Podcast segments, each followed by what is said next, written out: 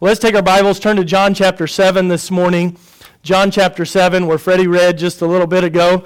Uh, the title of our message this morning, The Jesus Nobody Likes. Now, I'm thankful that it's not true that nobody likes Jesus, but sometimes it feels that way, doesn't it? Have you ever felt like nobody liked you? You know, you just have one of those days and you're like, I'm a pretty nice person. What's wrong with people? You know, why, why is everybody cutting me off in traffic or yelling at me? You know, you, I've been driving down the road, minding my own business, doing nothing wrong. Have somebody come flying around me and yelling at me, and I'm thinking, I'm just staying in my lane. I haven't cut anybody off. I haven't done anything wrong. You know, what's wrong with me? Uh, before I started dating Shandy, there was a, a young lady that I met, and I really was interested. In. I thought she was a sweet, godly young lady, and so I asked her to go on a date with me, and, and she went. And I thought, well, this is great. And we had a nice time together. So I asked her on another date, and she, she went, and we had a nice time, and we enjoyed being together. And then I asked her on another date, and she was too busy. You know, well, I can't come this time. I got something else. Okay.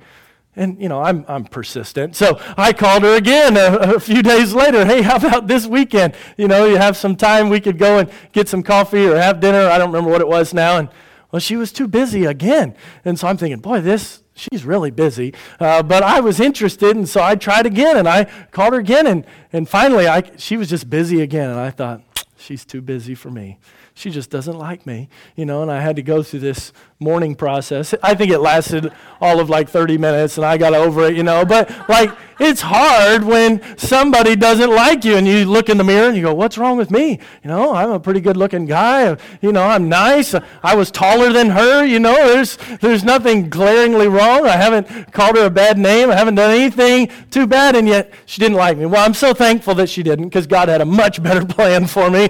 and I think you can agree. But, uh, you know, those times in our life where, you know, we just don't feel the, the love, if you will, like we expect to f- feel feel sometimes can be frustrating and discouraging.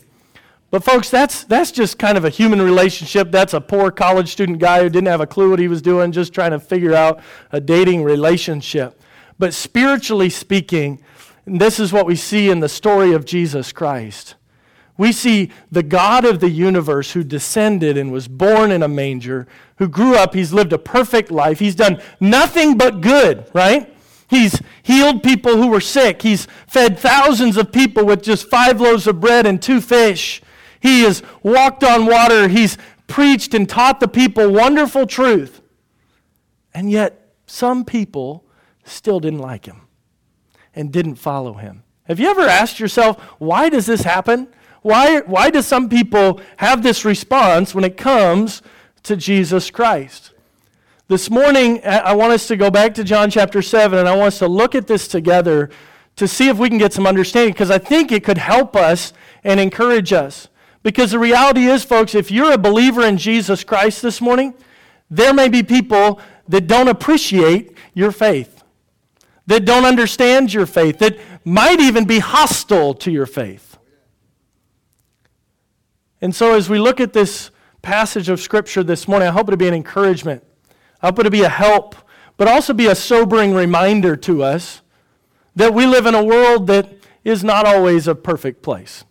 There are struggles and there are difficulties. But I'm so thankful because Jesus Christ has said this He says, He has overcome the world. So we serve a God who's more powerful. We serve a God who's bigger, who's greater. And if you're here this morning and you don't know Jesus Christ, you have some questions, you're sitting here kind of and you're trying to wrap your head around this, I hope you'll see through the response of Jesus in a difficult situation that we have a God that's worth serving. Because if, if we had a God that you know, only functioned well when things were going well, he would not be very complete, would he? But we serve a God who is sovereign, who's over all, who's in charge of all, who is doing the right thing no matter what. And he's always accomplishing his purpose according to his plan in his time. And as we look this morning, I hope that you'll be challenged and encouraged by this. Let's look again at John chapter 7, verse 1. After these things, Jesus walked in Galilee. Now, what are these things? Of course, you'd have to go back to chapter 6. I mentioned it a few minutes ago before Freddie read. He went and he, remember, he healed the impotent man at the pool of Bethesda, the man who was paralyzed. He couldn't move. He'd been there for possibly many years. We know the man had had his disease for 38 years, laying by the pool, and Jesus walks up and he heals the man. But do you remember what day he healed that man? It was the Sabbath day, right? And some of the religious leaders did not like the fact that Jesus was healing on the Sabbath day, and they brought that against him. Then we read, that's in John chapter 5. Then we go to chapter 6, and we read about Jesus as he takes the five loaves and two fish of just a little boy in his lunch. He prays over, he thanks God for it, and he divides it out and he feeds, the Bible tells us, 5,000 men, and that's not counting the women and the children. Thousands and thousands of people received food that day from Jesus Christ. And because of that, the Bible tells us then that many people began to follow him and they wanted to make him their king. Now, we talked about that, how great it would be, right, to have a king who just took care of everything that you needed. And you didn't have to go to the grocery store. He just had it delivered to your house, and you didn't have to pay for the food. It was all there, it was all taken care of. And isn't it true we live in a world today that people want that too? They're looking for someone to just meet every need and take care of themselves. I mean, they could just lay in bed and watch TV all day and do nothing, and everything, they're fed, they're cared for, they're, they're cleaned up after, and everything's provided. That's kind of a natural thing in all of us, isn't it? But Jesus refused to be king at that point. See, Jesus came to set up a kingdom, but it wasn't the kingdom that the people expected him to set up. Jesus came to rule in the hearts and the minds of men and women and boys and girls to save people from their sins. He didn't come at this particular juncture in time to set up his earthly kingdom where he sits on a physical throne and he rules and he reigns. Now, the Bible tells us that that day is coming, but that day was not that day, right? It had not come yet. And so, as the people, they're hearing this, uh, many people didn't like it and they stopped following him. We read in John chapter 6 of how Jesus walked on the water, and then some of the people found him on the other side of the Sea of Galilee. They'd followed him around the sea. They'd taken boats to get across the sea and find Jesus. And they get to him, and so there's been this period of time now.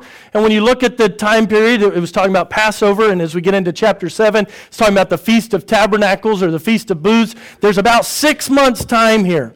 And Jesus has been ministering in the area called Galilee. And in Galilee, this is kind of a quiet country place, not as many people around. And Jesus is challenged. We're going to read in just a couple verses. He gets challenged by his own brothers. Isn't it interesting that his own brothers didn't believe in him? So we're reading in this passage, we, we can see that his followers, many of them had disowned him. They said, well, if he's not going to be king, we're just not going to follow him anymore. They had expected him to set up this kingdom and to do something, but he didn't do what they expected him to do. And you know, folks, that can be very disheartening to us today as well, right? When God doesn't function like we expect him to function or like we want him to function, and he doesn't do what we want him to do, or he doesn't answer the prayer exactly like we prayed it, we can doubt God too. And we can get disillusioned and disheartened and discouraged and despair. God, why? This morning, I, I got a phone call early from Brother Larry, and I'm so thankful God's working in his heart and God's encouraging in him. And I, I felt like he is, he is in the best place that he's been. His wife passed away a month ago. His companion of 40 plus years. They've known each other since they were in kindergarten.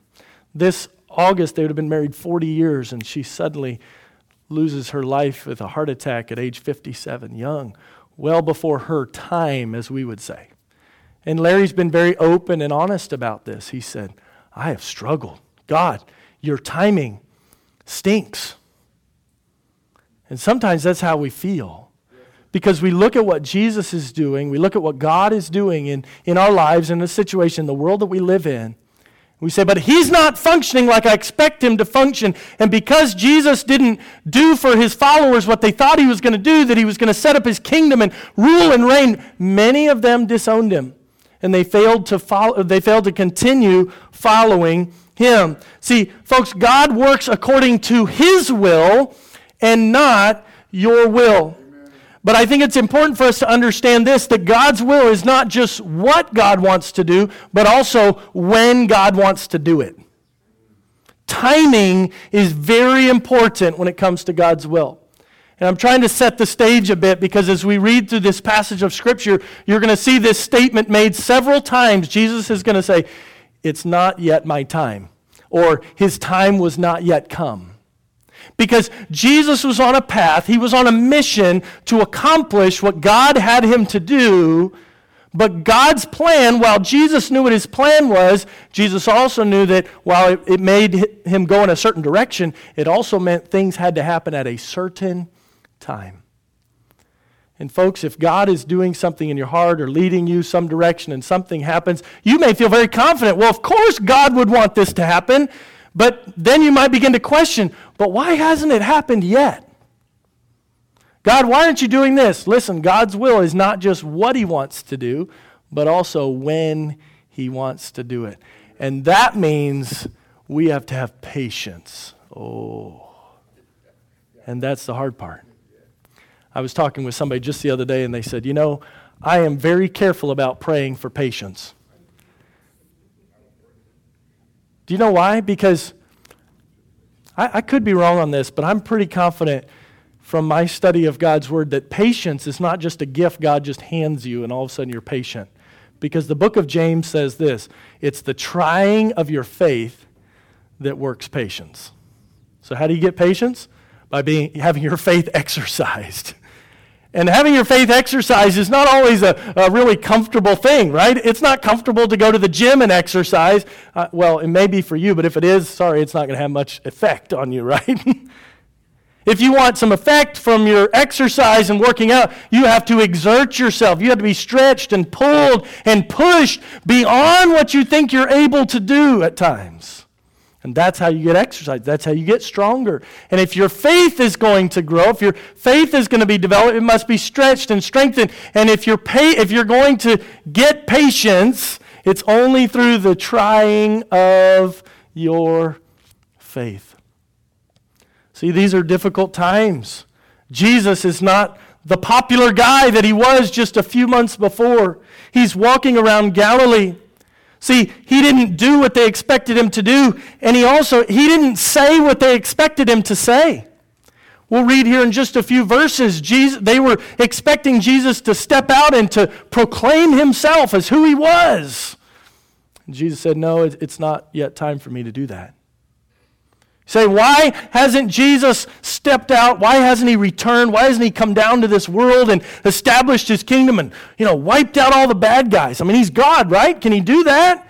And, sometimes our faith, we struggle. We say, if God was really real, if he was really in charge, wouldn't he do something differently? Wouldn't he be saying something differently? But he's not. What's wrong? What's God doing? Folks, remember, our vantage point, our perspective is so small. We feel it's big because it's the biggest thing that we know, right? It's all we know. It's like when you're five years old, five years feels like a really long time. Why? Because it's your whole life. But when you're 50 years old, five years feels like it just goes by really fast. And it only gets faster. If you're 70, you're thinking five years. I mean, that was almost like yesterday. It's just how it goes. I was talking with Tom just this last night, wasn't it? And he goes, Man, I can't believe it was two years ago that we were working together and, and working with boys and girls and helping them in Indiana. I said, Yeah, two years ago. Now look where we're at. We're in Houston together, serving God here, and God's put together a church. A lot can happen in a short amount of time. But when we look at our perspective on a situation, we can only see what we can see, and it feels like everything to us because it's all that we know. But remember, God's perspective is an eternal perspective. God sees everything, He knows everything, He sees everything from eternity past to eternity future, and it's all laid out in front of Him. And He doesn't just see it, He's in charge of it. See, it's great to know something's going to happen, but it's great when you know it and you're the one that decides what happens and when it happens. And so let's remember this as we go through this passage and we see Jesus as he's dealing with these different people, these crowds that have disowned him, and these people that aren't following him, and the people that aren't believing in him anymore. And let's have our faith encouraged and challenged as we see this. Let's keep reading. He says in verse 1, I'll keep reading there, For he could not walk in Jewry because the Jews sought to kill him. Wow. Now, the Jews' feast of tabernacles was at hand. That's what I said, about six months after Passover. Verse 3 His brethren therefore said unto him, Depart hence and go into Judea, that thy disciples also may see the works that thou doest. Now, the Feast of Tabernacles, many of the Jews would have been gathering together in Jerusalem. This was the center of worship. This was the center of really everything that was going on in Israel at this point of time. And so his brothers come to him and say, You need to go to Jerusalem. Go to Judea so you can go to Jerusalem so you can declare yourself because people need to know who you are. He said that they may see the works that thou doest. Verse 4 For there is no man that doeth anything in secret, and he himself seeketh to be known openly. They say, Jesus, if you want to be known, if, if you want people to see you, then you can't be out here in the countryside in Galilee. You've got to get to the big city. You've got to get to the place where everybody can see what you are doing. He says, If thou do these things, show thyself to the world. Verse 5 For neither did his brethren believe in him. Wow. His own family members didn't believe in Jesus. Folks, sometimes it's the people that are the closest to us that can cause some of the deepest hurt, deepest discouragement, even our own family sometimes. I'm thankful for the family God has given me, and I hope you're thankful for your family because God gave them to you. And no family's perfect. No family has it all together. Every family has troubles. Most people I meet, they're like, well, let me tell you, you don't know until you've met my family. And then you start exchanging stories, and pretty soon you find out, yeah, our families are pretty similar. We all have a lot of people in our families, and sometimes the people is us. That's the problem, right? We all have that. Family, people, right? Families are made up of people. People have problems. We all do because we're all sinners. And so there's all kinds of difficulty and struggle. But even Jesus' own brothers did not believe in him. Have you ever tried to go and do something? Maybe you were starting a business, maybe you were putting together some things, making some plans, and you were doing something, and you shared it with your family members, and they just kind of looked at you like, mm, that's so discouraging, isn't it? So disheartening. Folks, we have a, if we have a family, we have a great opportunity with our family, and we have a great potential to help them, right? We also have a great potential to harm them because we're so close. I know several years ago, we took a young lady to camp, and she came home, and God had worked in her heart, and she had really worked through some things spiritually in her life. And she shared with me, she said, I went to my mom, and I said, Mom, I want to read my Bible. I want to grow in my relationship with the Lord. And she began to cry, and I said, What? And she said, My mom said, Well, I give it two weeks. Her own family. She was trying to do what's right, but her own family didn't believe in her. And folks, when your family turns against you, when your family doesn't have faith in you or trust in you, it can be so discouraging. Now, I want to give you some hope. Because these brothers that didn't believe in Jesus at this point, if you follow the story of the New Testament, later on they did believe in him. And I think this is the, one of the wonderful uh, evidences, if you will, of the veracity of Jesus' claims of being God, that his own brothers later on did believe in him. Because nobody knows you better than your brothers do. I mean, my brothers shared a bedroom with me, okay? All three of us, same bedroom. We had a little place that, uh, this is probably my fault because I'm the oldest, but uh, so I'll take the blame now. But when I was a kid, I didn't, you know, because I was in charge. I'm the oldest, right? And uh, we had a place on the floor. I'd draw a little line in the carpet, and I'd push everything to the other side of the line, and that was their stuff. They had to clean it up, you know. And then I had my side of the carpet. Alan remembers, he knows.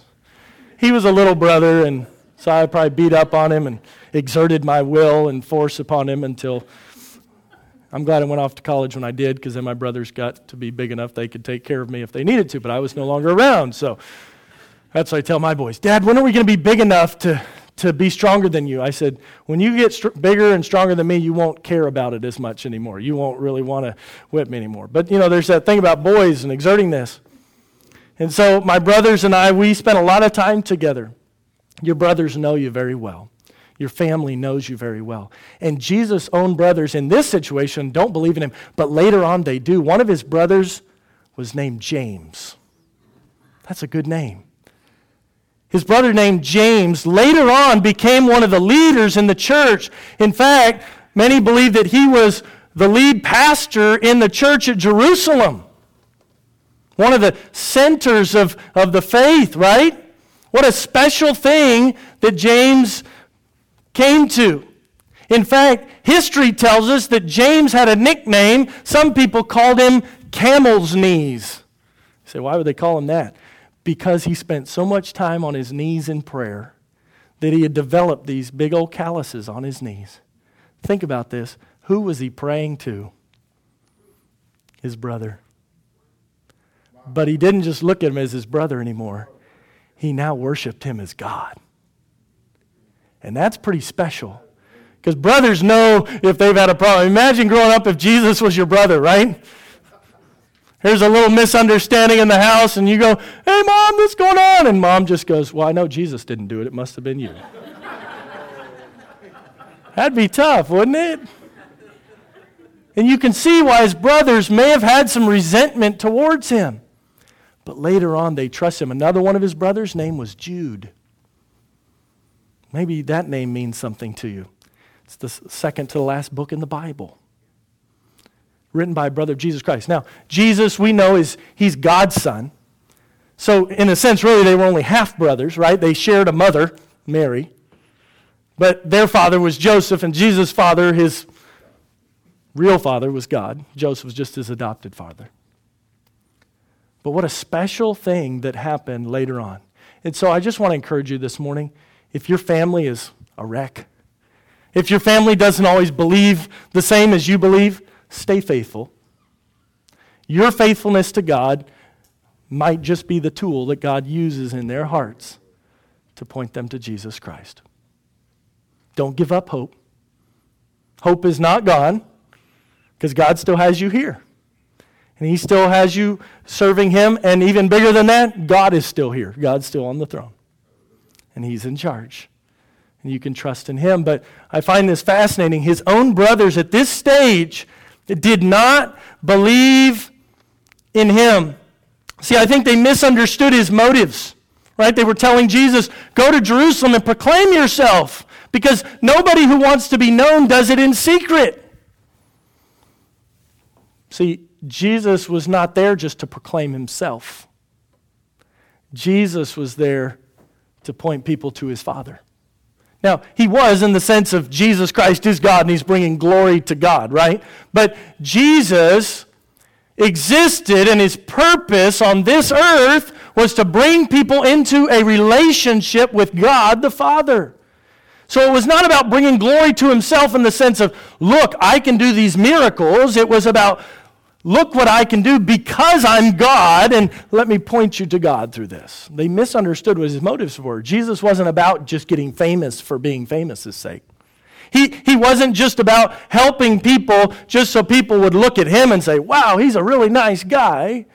He was doing this to point people to God and bring people into relationship with God. But his brothers, I think, misunderstood his motives. I think they also misunderstood his master plan. They didn't understand his timing. Jesus said, It's not time for me to go yet. Verse 6 Then Jesus said unto them, My time is not yet come. He said, But your time is always ready. Why could he say that? Well, for us, right, when we live, we make up our minds to do something and we just do it. Why was Jesus not t- his time not come yet? Because Jesus was operating on God's time. And when we operate on God's time, we have to wait until God says, go. Look at verse 7. He says, The world cannot hate you, but me it hateth, because I testify of it that the works thereof are evil. Why were Jesus' brothers not hated? Because they were like everybody else. The world doesn't hate itself, it doesn't hate the people that are like the world. The world hates people that are different than themselves. They hated Jesus because Jesus spoke the truth. And, folks, here's something that we must remind ourselves of truth always cuts. Truth always cuts a, a, path where there are people on one side of it and people on the other side of it. Truth, if you will, is a very sharp knife that always cuts a very clean line. And that's why it's so important as we study God's Word, we understand that God's Word is our source of truth. That's why it's important if I'm trying to preach to you that I'm saying what God says and not just what I feel about it. Because the truth matters. But when the truth is presented, people that are on one side of it, on the bad side of it, if you will, they don't like it because it shows them that they're in error. It's like shining a light in a dark room and all the cockroaches run away, right? Because they, the roaches don't like the light because they like to hide out and and eat things in the dark. And that's why I turn lights on before I go into rooms because we live in Houston and I don't like roaches. I like Ron and Cindy Roach, but not the roaches that run around the room. But they're not hiding in my room at night in the dark, okay? Sorry. but when truth is presented, it causes some people, they're encouraged by it because they understand that they're in the right place. Other people are very frustrated by it because it pushes them away, if you will. And Jesus is saying the world doesn't hate you because you're part of it, but it hates me because I'm the one who's testifying that the works thereof are evil. He says in verse 8, Go ye up into this feast. I go not up yet into this feast, for my time is not yet full come. Jesus had a master plan, and it wasn't yet time. So we see the crowds, the followers that disowned him, his own brothers disbelieved him. And as we keep reading in this story, we're going to see the religious leaders that came around as Jesus did eventually go up to Jerusalem, they began to despise him. They demonized him, and even they said he had a devil. Verse number 10, it says, When his brethren were gone up, then went he also up into the feast. Not openly, but as it were in secret. So he said, It wasn't my time to come with you and make a big show about who I am. He waited until they were already gone, and then he came up secretly. Then the Jews sought him at the feast and said, Where is he? Right? All these Jews that are trying to find him, they're trying to kill him. They're looking for him, and they're like, Why isn't he here at the feast? If he's really a good Jew, he'll be here at this feast, because all good Jews are here at the Feast of Tabernacles.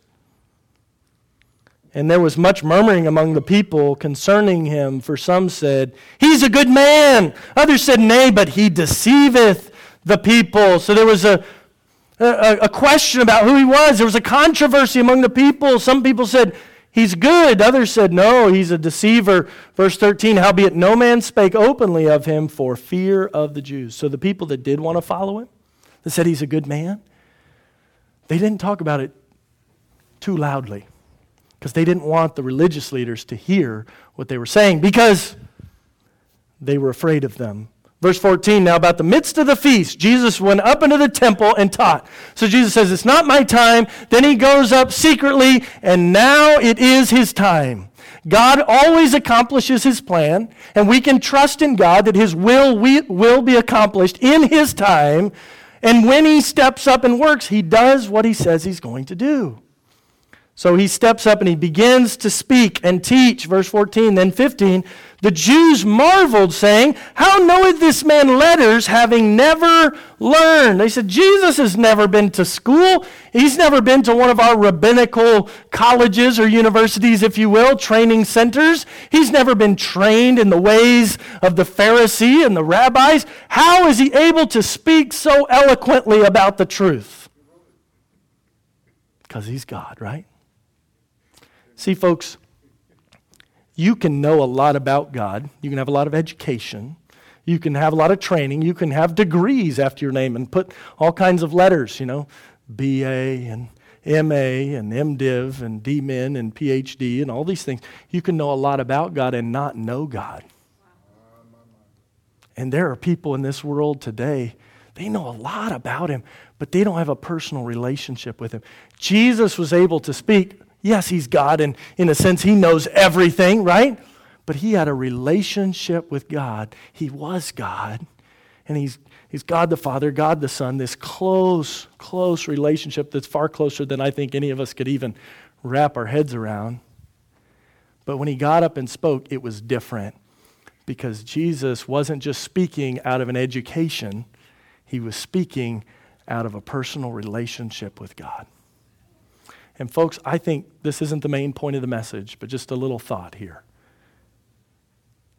Our message is not going to have much effect when it's just coming out of our own knowledge and our own, well, I know this, I've been around. But when it comes out of a real heart of a relationship with God, God can use that truth and work in people's heart because God works through His Word. And when we have a testimony of what God's done in our heart, and when it comes out of a place of personal relationship with God, there's a difference in our ability to communicate because it's no longer just our message and what we know. Now it's God's message and what He's doing. How could He speak? He hasn't had the education. Jesus answers, verse 16 My doctrine is not mine, but His that sent me. Jesus said, My teaching, what I'm teaching to you, it's not mine, it's God's. And I think this can be so encouraging because, folks, you're going to have people, if you take a stand for your faith, if you share the gospel, if you talk to people about God, you, will find a lot of people that'll listen and accept it. But you're going to run across some, if you stay faithful, that don't like it. And they're going to accuse you of things, they're going to be frustrated about things, and they're going to push you away and, and maybe even try to cause problems for you.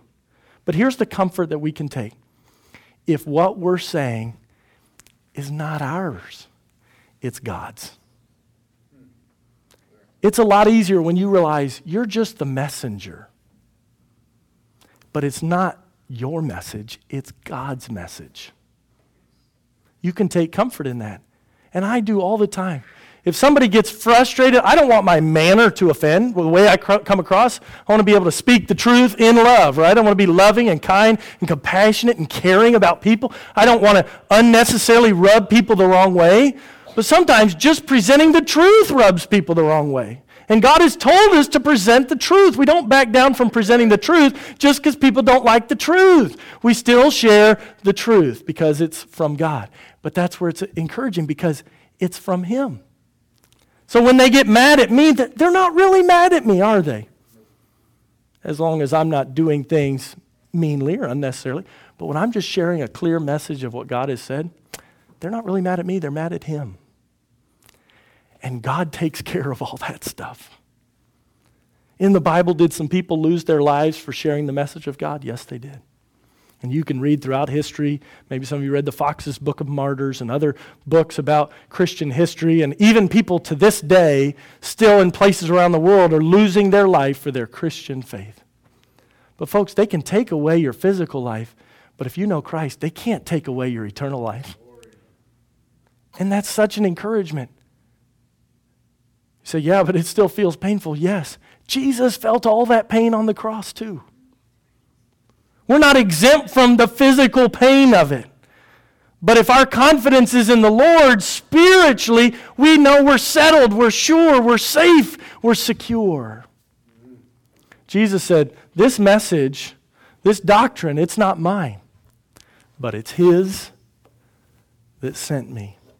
See, when you're on God's mission, when you're accomplishing God's purpose, you can have a lot more confidence than when you're just going about, well, I don't know. And reminding yourself, who am I going with the message of? The message of Jesus Christ. This isn't mine, this is His. And I'm just sharing His message. People look at you, what are you doing? Why are you telling me this? No, I don't want to come to your church. Okay, I'm just telling you what Jesus wants you to know. Because here's the reality, folks even if somebody is absolutely hostile to your faith and wants nothing to do but just to shut you down, someday they're going to die too. And my love for that person ought to be willing to put up with some hostility to share with them the love of Jesus Christ. Amen. Aren't you thankful that somebody shared it with you?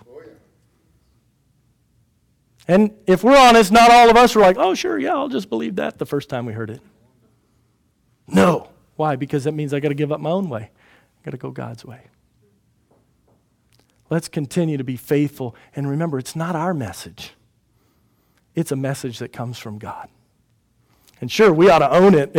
we ought to be thankful for it. We ought to receive it. We ought to know it. We ought to share it clearly. But ultimately, it's God's message, not ours.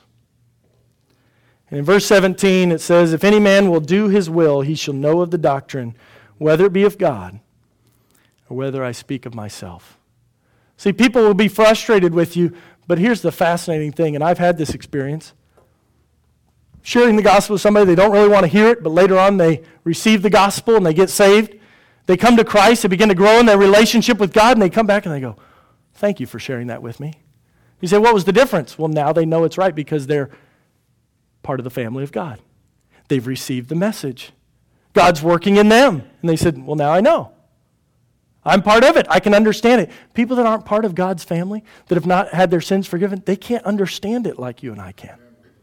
They don't have that same comfort and that same encouragement that you have. They look at your message, and, and the Bible says that the people of this world may even look at the preaching of the cross and call it foolishness. What are they talking about? Jesus died, cross, buried, rose. What is it? Doesn't even make sense. Why? Because it's they haven't experienced the forgiving power of the Word of God through the Holy Spirit of God and God the Father coming in and saying, I'll forgive your sin, I'll wipe away all sin, I'll cast away as far as from the east as from the west, I'll give you the peace that passes understanding, I'll work in you, I'll encourage you, I'll strengthen you. All things that God does for us. If you've never experienced that, you just don't know. And you try to share it with people, but they won't fully understand until they receive it for themselves. It's just as simple as this, folks. Last Sunday, I talked about my grandmother's cinnamon rolls. But I can tell you all day about how great they are. But you can't understand until you've partaken of them. You just can't. Some of you in here have eaten of her cinnamon rolls. Ashley's nodding. She knows. They're good, right? But I can't tell people how good they are until they taste them. And I can't tell you how good God is. I'm going to get my grandmother in trouble. All right, Grandma. We need a hundred cinnamon rolls next Sunday. Okay. But, folks, people can't even understand how good God is until they've tasted of Him. I, Larry brought this up this morning because when I first met Larry, there he's cleaning out his house. Angela's helping him after Hurricane Harvey. They had six and a half feet of water in their house, and he's wearing that ball cap, and on the front it says, God is good all the time. And I looked at Larry and I said, Is that really true? I don't know why I said that. That's not normally my first response to people. I guess I was just feeling really tired. Uh, we'd been up a lot. And I said, Is that, do you really believe that?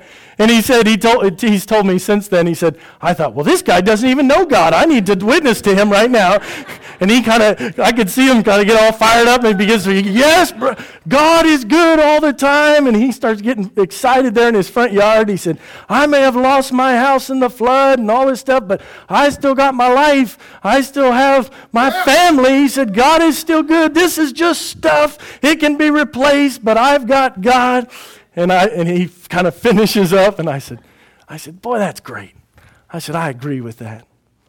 And then later on, we came, I came back a few days later to help him out again, and I, we were talking, and he said, Where are you from? And I said, Well, I'm from Arise Baptist Church. And he goes, Oh, how long you been there? I said, Well, I'm the pastor there. I started the church. and he's like, Oh, you're a pastor? he said, Here I was trying to witness to you and tell you this. And I said, And Larry told me this morning, he said, you know, I've been thinking about that even. He said, I was thinking about that today. He said, I woke up about 4 o'clock this morning. He said, It's been a month since my wife passed away and I'm struggling. And he said, I'm thinking to myself, you know, when I met Will for the first time, I had that hat on. God is good all the time. He said, I asked myself, do I still believe that? Because he said, I lost the stuff, but now I've lost my wife.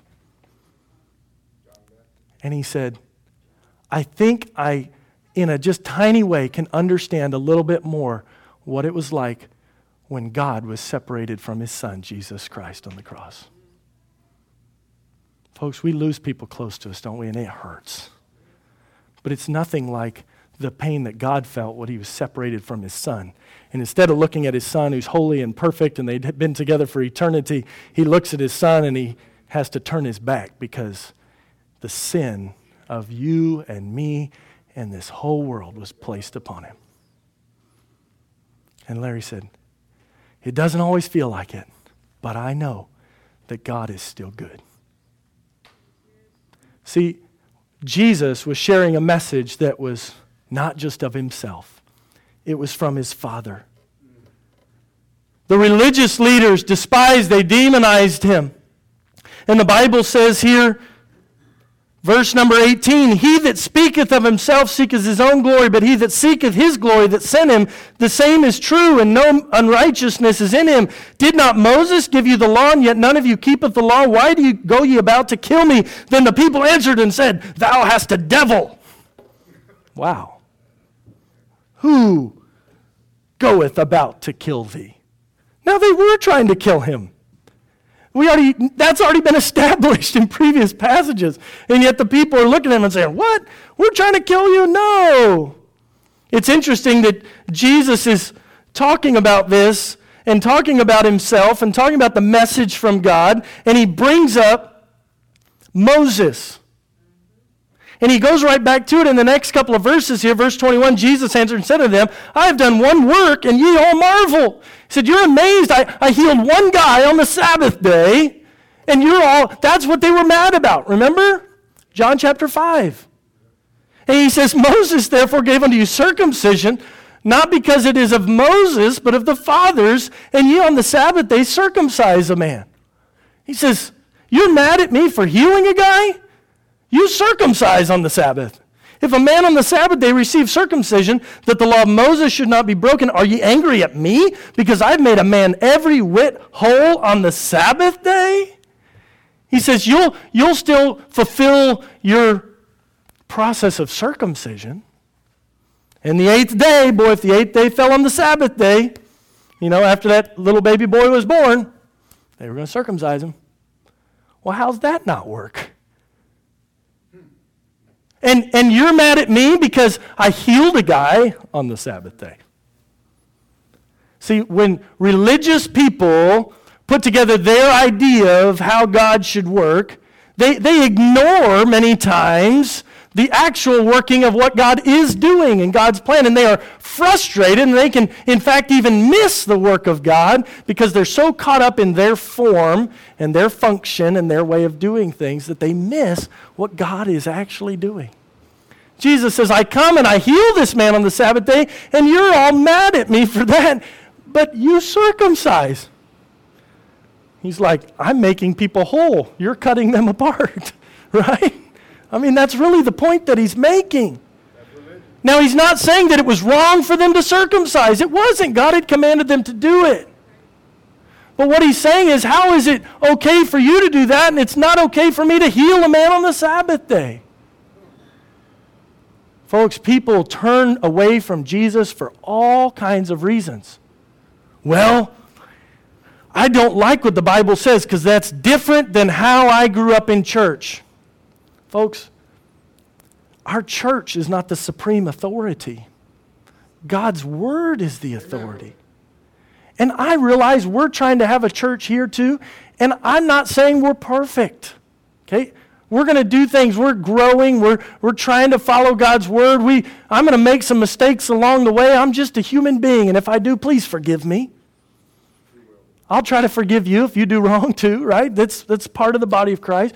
But we want to strive to be in line with God's word. And so many times we're caught up in our culture, we're caught up in what we're used to, we're caught up in the way we grew up. And it's not that all those things were necessarily bad. But if they're not in line with God's word, then we've got to bring ourselves back and say, you know what? That may be the way my family's always done it. That may be the way I've always thought. That may be the way it feels normal to me. But you know what? When I've lined it up with God's word, that's just not what it says.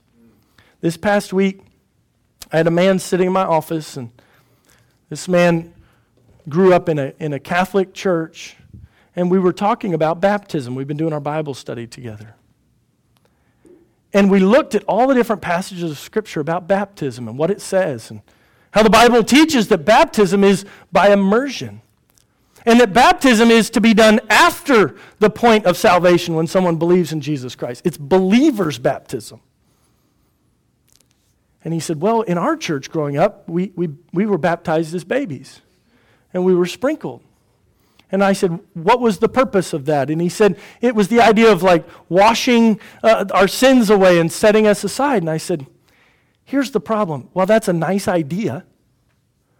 I said, It's not taught anywhere in the Bible. You just can't find it in there. And he said, Well, I grew up in the Catholic Church. I said, You know what? When I was in seminary, I had a good friend that I worked with in sales, and he was, he's a Catholic. I shared the gospel many times, and he just, you know, he said, I want to stay in my church. But when I graduated from seminary, he gave me a Catholic Bible. He even printed my name on the front. If you really want to see it, it's in my office. My name's in gold on the front of the Catholic Bible.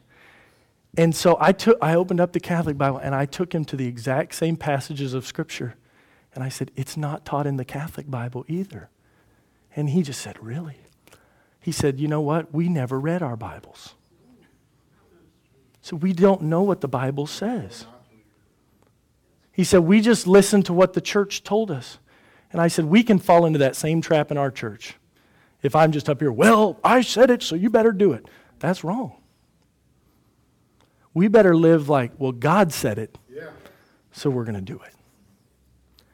And folks, there is no desire when we're starting a new church to say, well, all these other churches, they're just bad churches. No. The ultimate authority, though, is God. And if you look at your background, your, the way you grew up, the things you're comfortable with, the things you've known, we're not here trying to bash against your history or your culture, your family, or some church relationship that you may or may not have. I'm trying to just encourage you to fall in line with what God's Word says. And if God's Word says it, let's do it. And if it doesn't, let's let those things become less important, right? Because we're all going to have differences that really maybe aren't something that's really clearly spoken about in God's Word. So, if those kind of things, I would call those less important issues, right? And let's say, well, if God's Word says it, that's what we're going to do. This other stuff, yeah, there's differences and preference and things that we enjoy, things we want to understand the Bible principles about it, but we can let some of those things go to the side because those aren't the biggest things. You know, if, if you cheer for the Dallas Cowboys and I cheer for the Houston Texans, it's okay, you know. Now somebody's going to come up after church and say, well, Pastor, I have a Bible verse about why you should cheer for the Texans. okay, well, I don't think that's really taught in the Bible, though, is it? So we want to make the Bible the central authority. Jesus was doing that. See, Jesus had grown up as a Jew, right? He was a Jew, he's descended from the line of Jew. Jesus knew about circumcision, he had been circumcised himself. But he's making the point you're following your religion and you're rejecting truth because it doesn't fit quite with what your religion has said. And we have to go to a higher authority than religion. We have to go to God's authority. And that's what Jesus did. And let me finish up. I, we're running out of time this morning. Because we see the, the crowds that disowned him. They stopped following. We see his brothers. They disbelieved him. They, they didn't believe in their own brother. We see the religious leaders. They despised him. But there were some that continued to follow after him that continued to trust in him.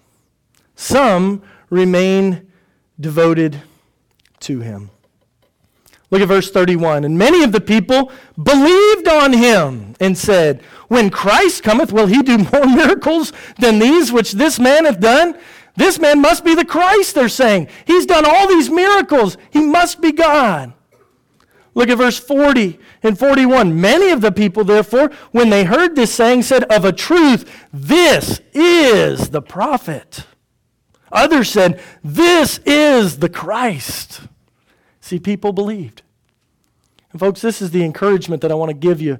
Even though we live in a world that at times it feels like, well, nobody even likes Jesus. See, people like the idea of Jesus, but they don't want Jesus to tell them what's right and what's wrong, right? They like the idea of Jesus feeding 5,000 people with loaves and fishes.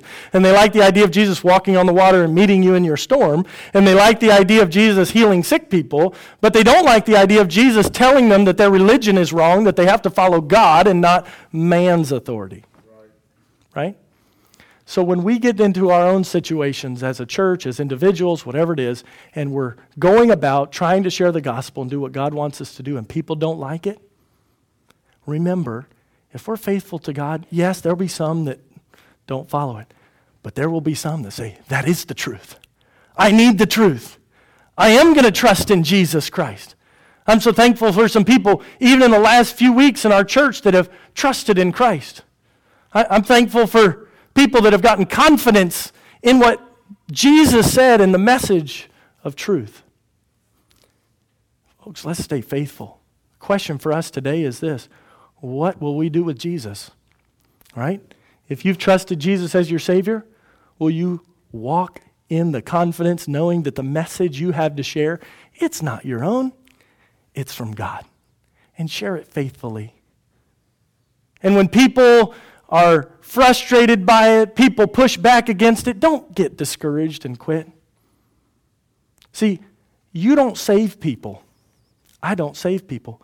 God saves people. All he's asked us to do is just share the message. One of my friends said it this way He said, All we're doing is going around looking for the low hanging fruit that's already ripe.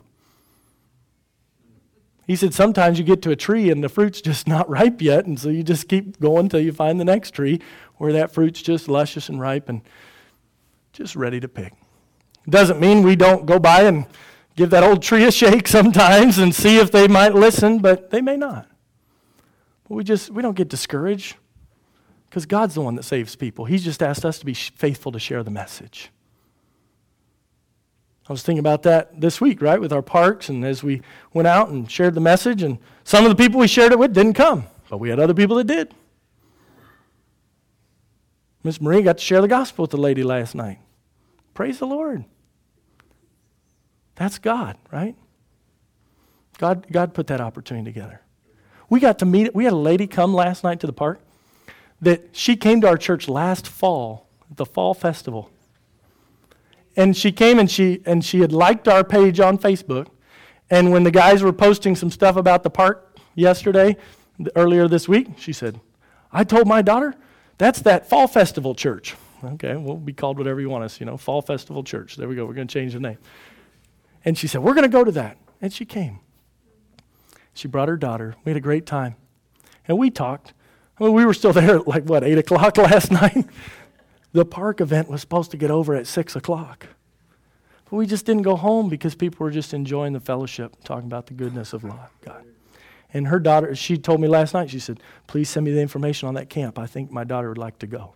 That's a blessing. That's the Lord. See, see, God puts that fruit right there. And all we have to do is go be faithful and not get discouraged and not quit and not say, Well, you know, those people didn't like it. Those people are frustrated. We're not trying to be mean, folks. And if you meet somebody in the neighborhood, you meet somebody around, why, why are you doing? Hey, we're just trying to share the truth. What are you doing? Why, why are you passing out flyers? We're just inviting kids to ha- play at the park and, and share a Bible message with them. I, am so, sorry if that offends you, but we're not here to hurt anybody. Let's just stay faithful. Let's keep serving the Lord. They didn't all like Jesus either. And if you're here this morning and you've never put your faith and trust in Jesus, this, this is the kind of Jesus you want to serve. The one who can go through good times, bad times. And he understands his purpose, his mission. He's here to point people to the Father. Do you have that relationship with the Father this morning? If you do, keep walking in it. Stay faithful to it.